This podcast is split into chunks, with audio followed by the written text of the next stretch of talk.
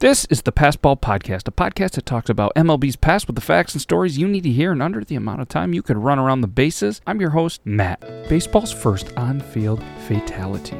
Ray Chapman of the Naps, which used to be the Indians, which is now the Guardians, became the first player to pass away on a baseball field. Carl Mays from the Highlanders, which is now the Yankees, was a pitcher and known to throw high and tight because he threw from a sidearm position. Right-handers were particularly vulnerable. He maintained throughout his life that his pitch was unintentional, but Mays was among the most disliked of all players in the game.